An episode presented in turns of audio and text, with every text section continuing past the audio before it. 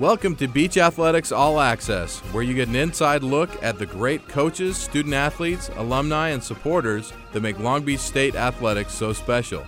I'm your host, Rob Clark, Senior Associate Athletic Director for External Relations.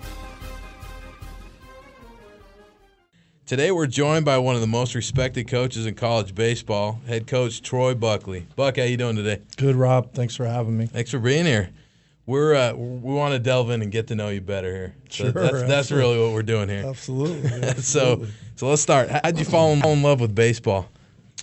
well, I think uh, as with any success and that you're successful at what you're doing and you're getting success, you're getting confidence in it. And I think that's really what it came down to. You know, as you, as I'm younger and playing all kinds of sports, um, baseball seemed to be the one that you're getting, that I was getting the most return based off success on. And when you get that, you have a, a little higher level of self esteem, a little bit more confidence level, and you learn to, you know, enjoy the positives. Um, and then you learn that, hey, there's going to be some negatives, but you're willing to push through them because you've already formed a foundation of return um, on it. So that didn't happen with swimming for you then. No, no, no. My, this body type is not quite conducive for that. That's for sure. Uh, so you you had an All American career at Santa Clara. So tell tell us about your experience while you were a student athlete. Oh man, I, I, I think the first thing is I, I wish that I could have done a better job of is be a better teammate. To be honest with you, now of, of the of the position that I sit right now, uh, what I ask of our team and individually, and I ask them to put the team above anything else, um, including their own personal agendas. Um, I, I think I was a little too immature looking back. And I guess the one thing that, that would counterbalance that would be a high level of productivity. And, and you have to be careful of, you know, justifying a high level of productivity versus not being honest with yourself as far as the maturity level and the the consummate teammate that you need to be and that you need to be able to become. So I, I had a fantastic time. I mean, back then in '86, I graduated high school. Um, I got recruited by three schools: Cal, Santa Clara, and San Diego State. And I got a letter of intent in the mail from San Diego State. And I never met the coaches; I just talked to them on the phone. So my mom and dad said, "Well, you're not going there." And I'm like, "Okay, it seemed kind of cool though." Um, and back in those days, being in Northern California, Southern California was a completely different state. We just you just never got down here, and um, it's completely different now as far as you know. If we're playing now, I mean, it, it could be anywhere from LSU to Miami to at, at this time because of the way the recruiting is versus back then. So Santa Clara was the right fit for me. Um, smaller, um, you know, just just a lot more intimate, which was important to me. And it was a not knowing that, but more instinctually feeling that was a, one of the greatest decisions of my life that I made. Not only educationally, because it it really pushes you in the classroom, um, but all the friendships that I've made, all the relationships. Um, you know, I, I, I can't I can't begin to thank that opportunity enough for that university and and also you know the experience with my coaches, with my teammates, and you know everything that went through there. Now after All American numbers you were putting up, you were playing catcher there, right? Right, right, right. You, you were then drafted in 1989 by the Minnesota Twins. Mm-hmm. What's life like in professional baseball? Kind of Mm. walk through those who haven't lived that life and, and had that experience. Yeah, you know, I, I- I think there's a difference between, you know, being a professional and being a professional. There, there's there's a difference between the two. Just because you sign a contract does not mean you're a professional player.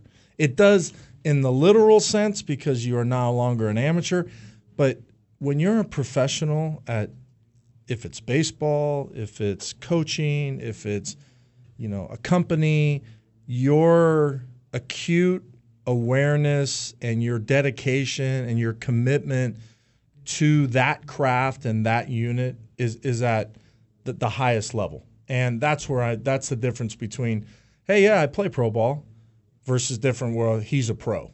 There's a big difference there. So besides the grind of competition, I mean, hey, everybody that gets drafted is good. I mean, they're not bringing people in there that don't have talent. So it starts with talent, and then you have work ethic, you have makeup, you have a lot of different other layers that go on to it. And it, it I loved it. I, I love I love the friendships. I love relationships. I love team. Those are things that I love. Pro ball doesn't give you as much of that as college does because it's way more individualized. But there's still, I have some fantastic friendships and relationships to this day from times that I spent. But I love to travel. And if you like to travel, pro ball's a good good deal. You like uh, the bus bus trips too? Not necessarily the bus, but I, I did like – I, like change. I, I, I like the ability to not be stagnant. I'm all about routines, but I don't like to be stagnant in one thing. I like to mix things up. I just got off the phone with Tulowitzki, and he bought a house in outside of Tampa, which is near Dunedin, which is his spring training complex now. And he is leaving on Sunday to go out there a week. And I'm like, hey, what do you got? He goes, well, I want to get on the field. I'm not going to get on the field in Vegas. That's where he lives in the off season. And I just want to mix things up because he's been doing the same thing, PT wise, conditioning wise, all those things. And I, I love that. And I think pro ball gives you that avenue instead of this mundane eight to five job, you know, Monday through Friday, so on and so forth. I, I love the the the people. I love the change. I love the the different weathers. I love uh, the comp. I love competition. I mean, I really do love competition. You're going to get a ton of it in pro ball. Now, now in the midst of all this, you, you bounced around a few minor league teams while you're mm-hmm. playing, and then eventually ended up at the uh, in the Expos organization. Right. And that led to some type of coaching here. Now, so walk us through how you went from a professional career in baseball to now a coaching career in baseball. Yeah. So it, I'll, I'll, re, I'll retract just a little bit, but 1994 was the strike year. So I was with the Reds in 94. Jim Bowden, who was then the general manager for the Reds, was very staunch and adamant, not in a bullying sense, but yes, in a bullying sense, coming down to the minor league guys and saying, hey, listen, you guys need to cross. If because they, they had all intent to be able to go with that we call them scab players. Mm-hmm. Um, so non major league players to begin a major league season. And there was tons of enticement. Of that enticement were multi-year contracts in the minor leagues, you know, guaranteed money, um, you know, not huge money, but money that you'd like to come in and is nice at that particular stage of your career. So there was more of us that decided not to. The union did help us get home in the middle of spring training and they helped us with some finances just on a day-to-day stuff because we weren't going to camp. Well, eventually the season almost started and it didn't start, but the damage was already done. There's a lot of guys that were ready to go on that scab team that were guaranteed spots. So I made a team in 94 and I was in Chattanooga in the Southern League with the Reds. And what ended up happening about a month into it, the guys that were guaranteed contracts from crossing the line – ended up pushing me out. So I got released in 94 at about a month and a half into the season, had the best spring training of my career. I mean, I was playing well. Um, there was no issues as far as that was concerned. Then my manager the year before, when I was in Chattanooga in 93, he was managing in Harrisburg with the Expos. I, he asked me, "Hey, you want you need a job?" I go, "Yeah, I do need a job." So within 3 weeks, I go from being unemployed to being picked up with the Expos. And the Expos were, I mean, hey, they were a very, very talented group. And ownership was in Montreal, but the minor leagues were in Florida, meaning that that's where the minor league office was. Mm-hmm. So ownership didn't really care about what happened in, in the States, they cared about what happened in Montreal.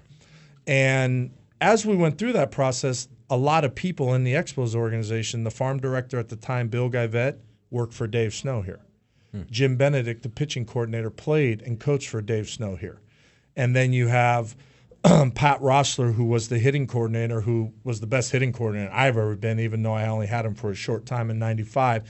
He had roots back to Arizona. So, you know, you end up crossing all these people, and there's a lot of similarities. So little did I know, I end up playing in '95, finish it up with the Expos, um, and then I was a free agent. So I could have signed with the Royals or the Astros as a six-year free agent. Geivett calls me and says, "Hey, you want to be a player coach in Ottawa in AAA?" And I'm like, "Oh man, I, I don't want. I want. I want to keep playing. You Right. want to keep playing as long as you can." So I, I, I, I was 27. I had three right knee surgeries, an elbow surgery throughout my seven years of my career. Um, that's no excuse. I'm not using that excuse, but the the mental and emotional preparation to get your body and your mind ready for six months for 142 games is extensive, and that is what I started to lose the desire to do. And I'm like, I was married at the time, and I said, you know what? I think I'm gonna give this a shot. This is the best decision I ever made. I mean, I start coaching with Pete Mackanin, who is now the Phillies major league manager. He was the manager for the Ottawa Lynx. Um, Pat Roessler was the hitting coordinator. Jim Benedict was the pitching coordinator. Bill Geivett was the farm director. Dave Littlefield ended up being another farm director for us, who was then the, he became the the GM for the Pirates.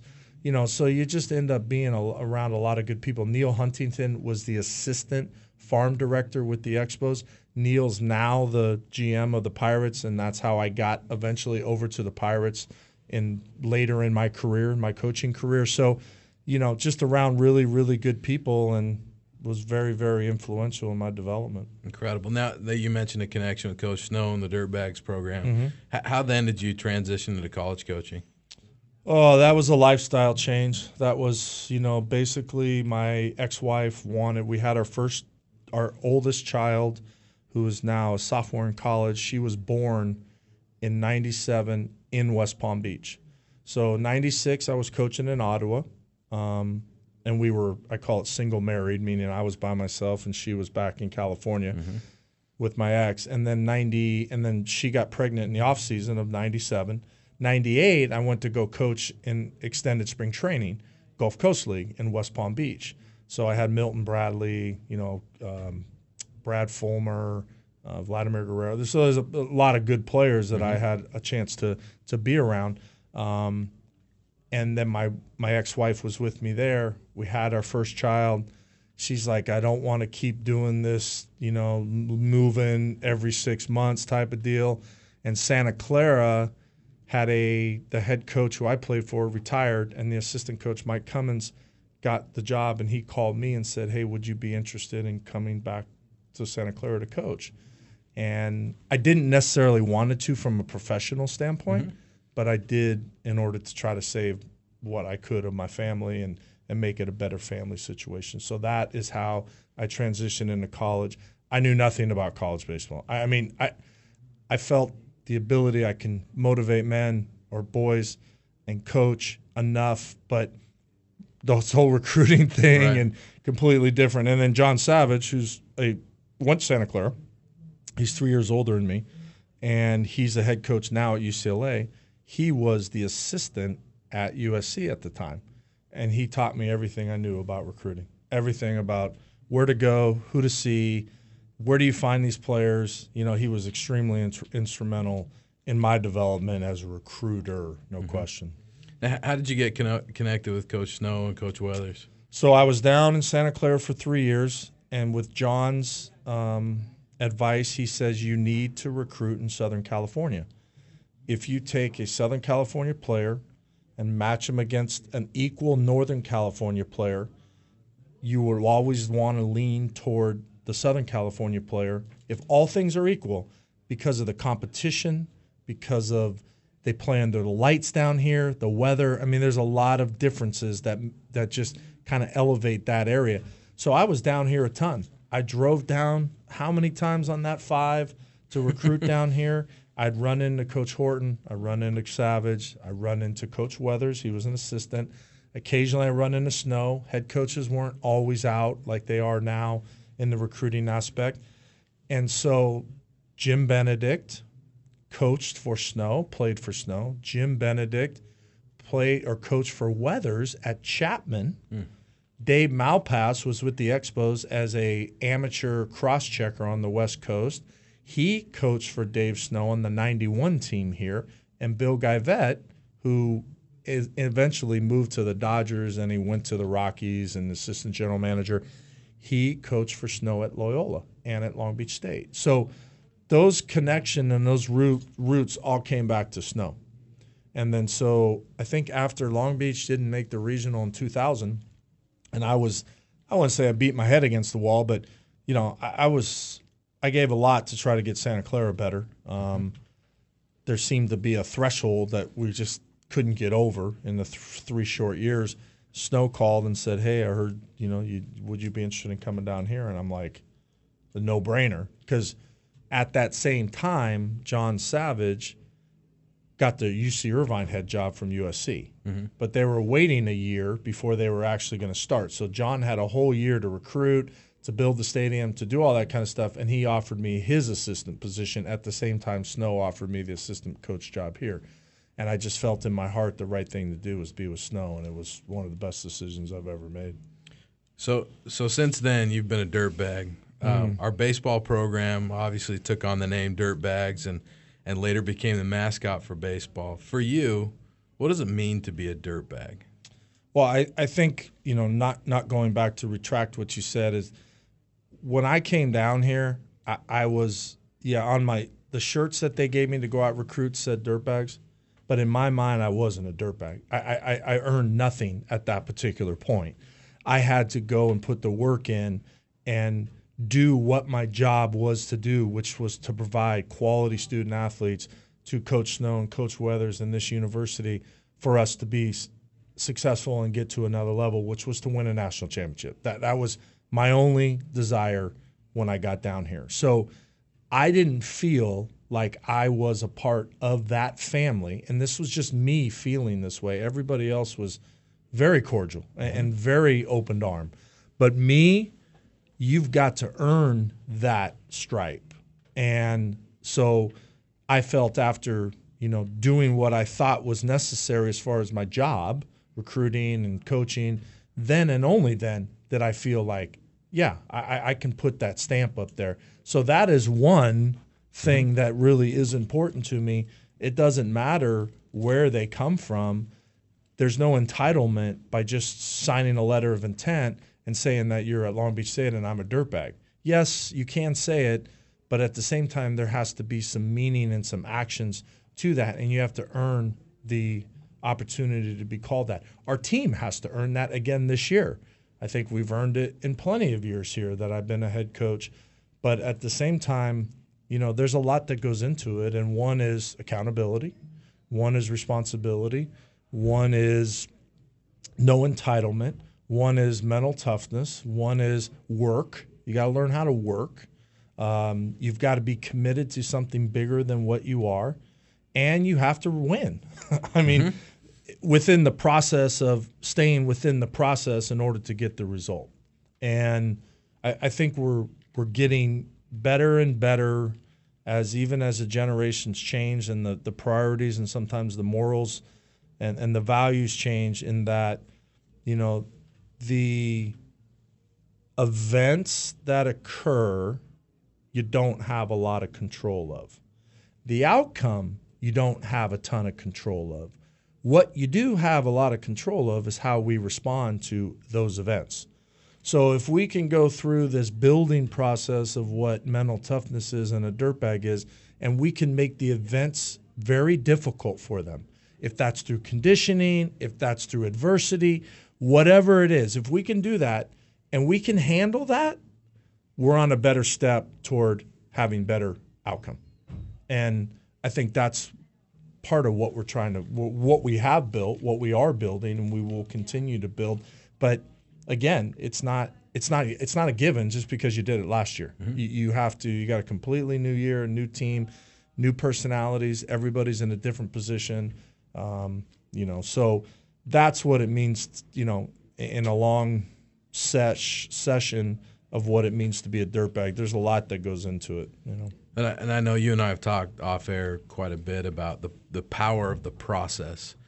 and um, and clearly you've learned the process and, and the recruiting process from many many people, including Coach Savage. Um, you've been instrumental in bringing in and developing major league talent. Evan Longoria, Abe Alvarez, Jered Weaver, Bryan Shaw, Troy Tulowitzki, Duffy, Espinosa, many others.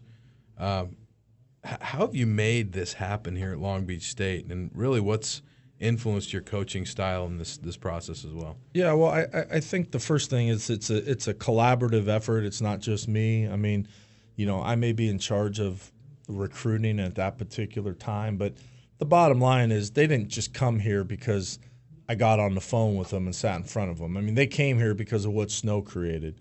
They came here because of what Coach Weathers created. They came here from what the players before us have created. You know, so there's a lot to sell. I mean, and, and really it's not even a sales job because we believe in what we're doing here.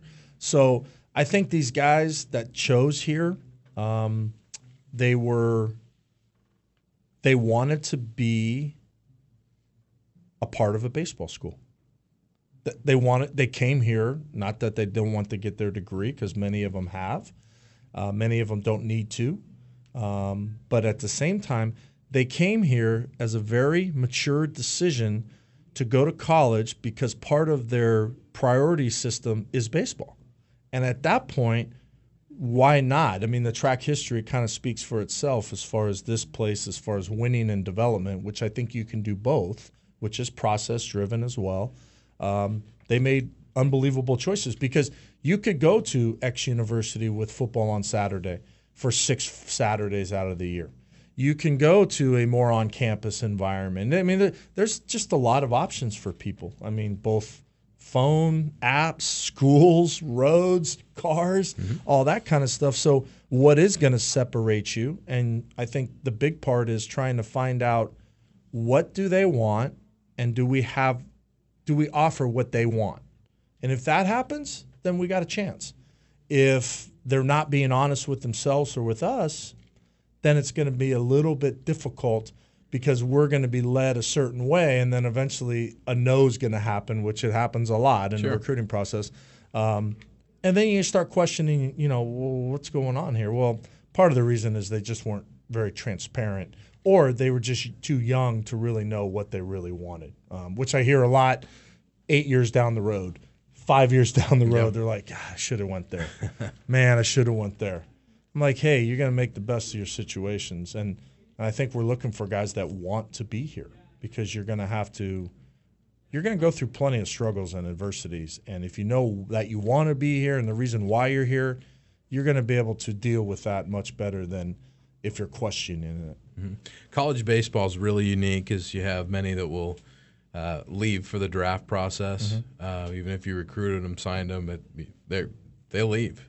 Um, so as you've gone through this process, you, you really have to to evaluate talent differently. But as you've done that and you've you've selected the right ones, you feel like fit the culture of, of the Dirtbags program. How do you then develop that talent from being successful to, in many regards, major league all star talent?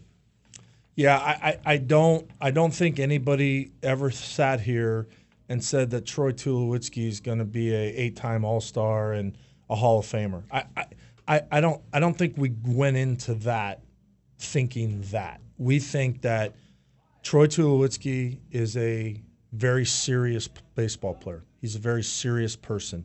He's committed to being the best. He's massively competitive. He has skills. He has projection to his body, to his mind, and he has the will to get better. So we knew that we were going to get a good player because of that.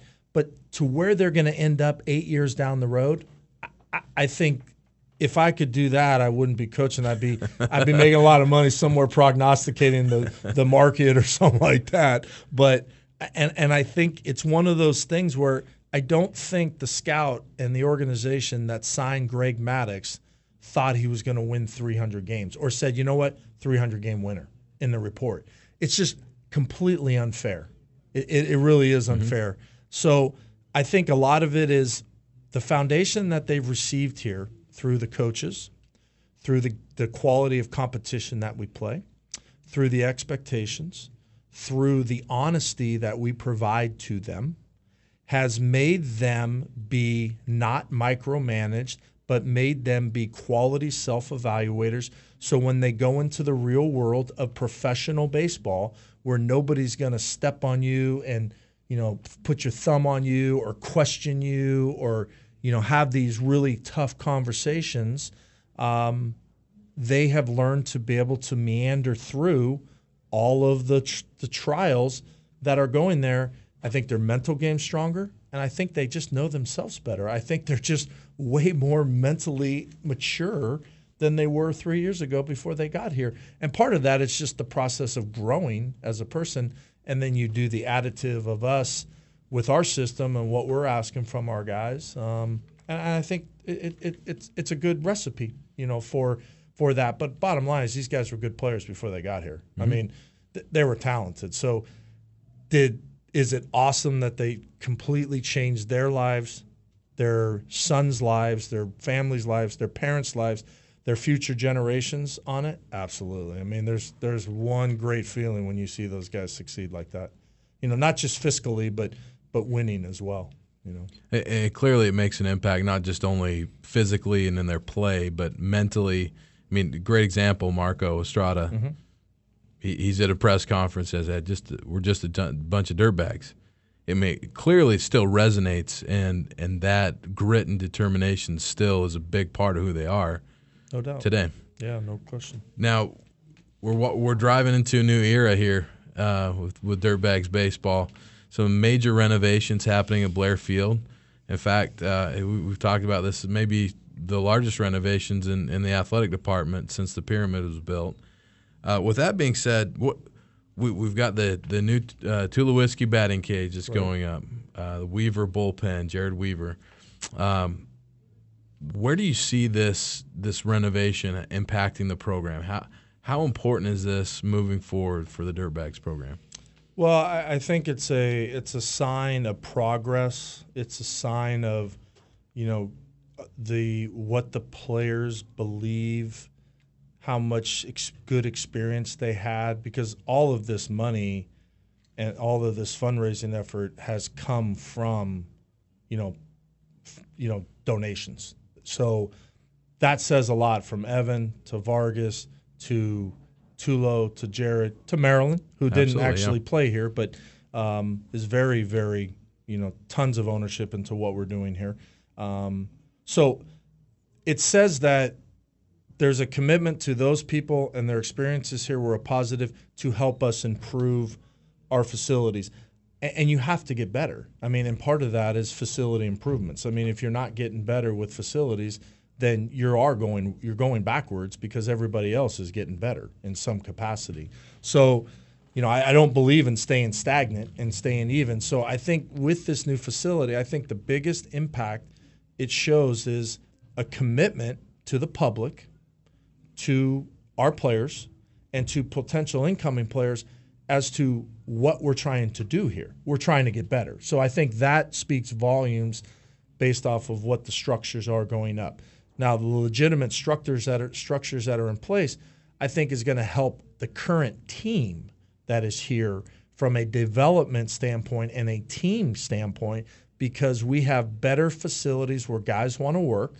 We have bigger facilities to be able to do different things in order to hopefully expedite and speed up the process of improving based off the limitations of the hours that the NC2A puts on all of us. Mm-hmm. So, you know, who doesn't want a nice house? I mean, you know, if you got a nice garage, you want to have a nice family room. You know, so I, I think that's it, and we want to keep getting better because we want our guys to be together on the field at the field. It's very, very important, you know, for that symmetry to be able to continue to to work, and with that comes a nice facility where you want to hang out there.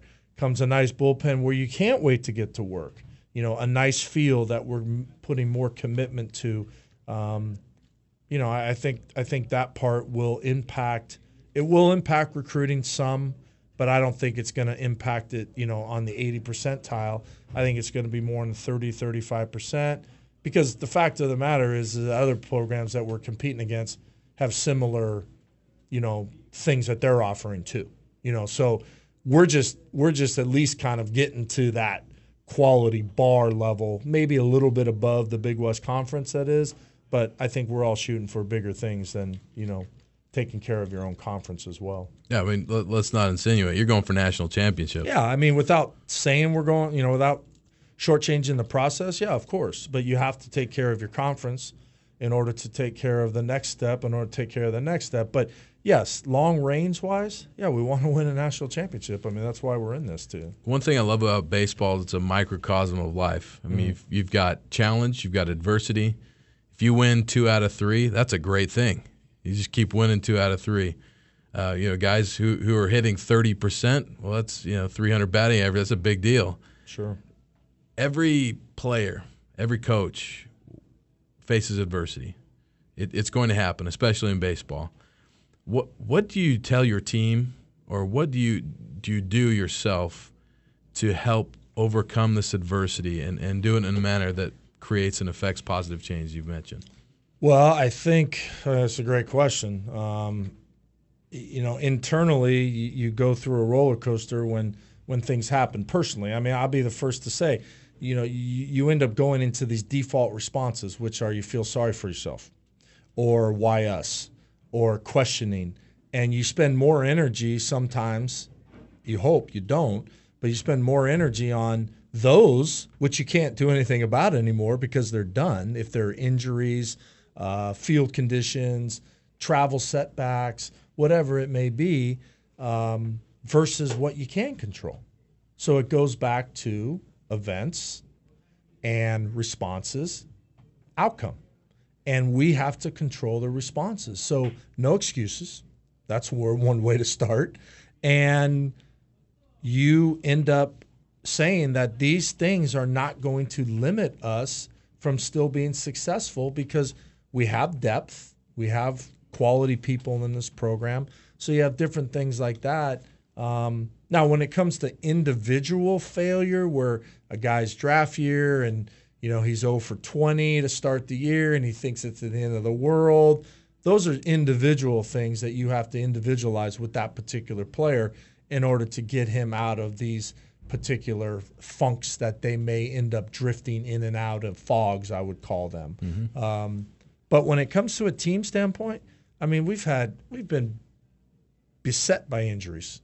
You know, in 2012, 2013, we tried to get into Wichita one year, and we didn't get in till one o'clock in the morning because of weather and they missed our bags, and we ended up working out at 1:45 in the morning in their field house, and we were like eight and 16 at the time.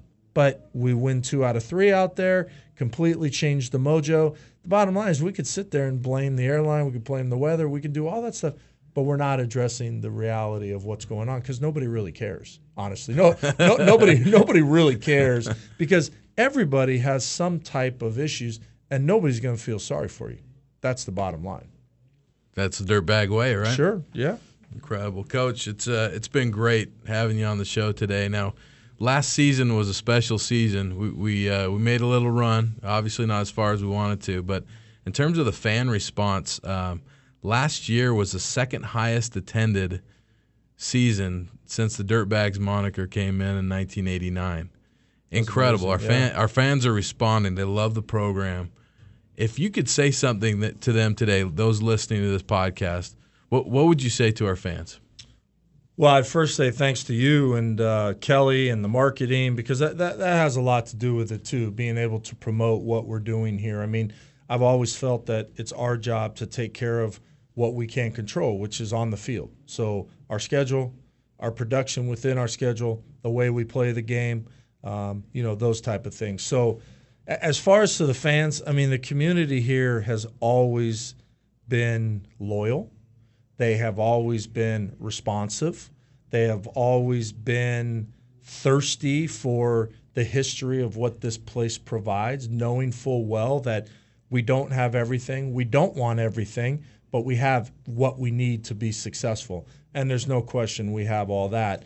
And, you know, to come out and support and see the growth of the team as we go through our different cycles that we're going to go through non-conference midweek games, eventually into conference play, you know, and, and see the growth of the team and and support the things that we're doing and the things that we're doing well, knowing full well that we're going to be prepared, that we're going to put forth massive competitiveness, that we're going to make mistakes, that you're going to close your eyes and you're going to question what we're doing, um, and that's fine. And you have they have every right to do that.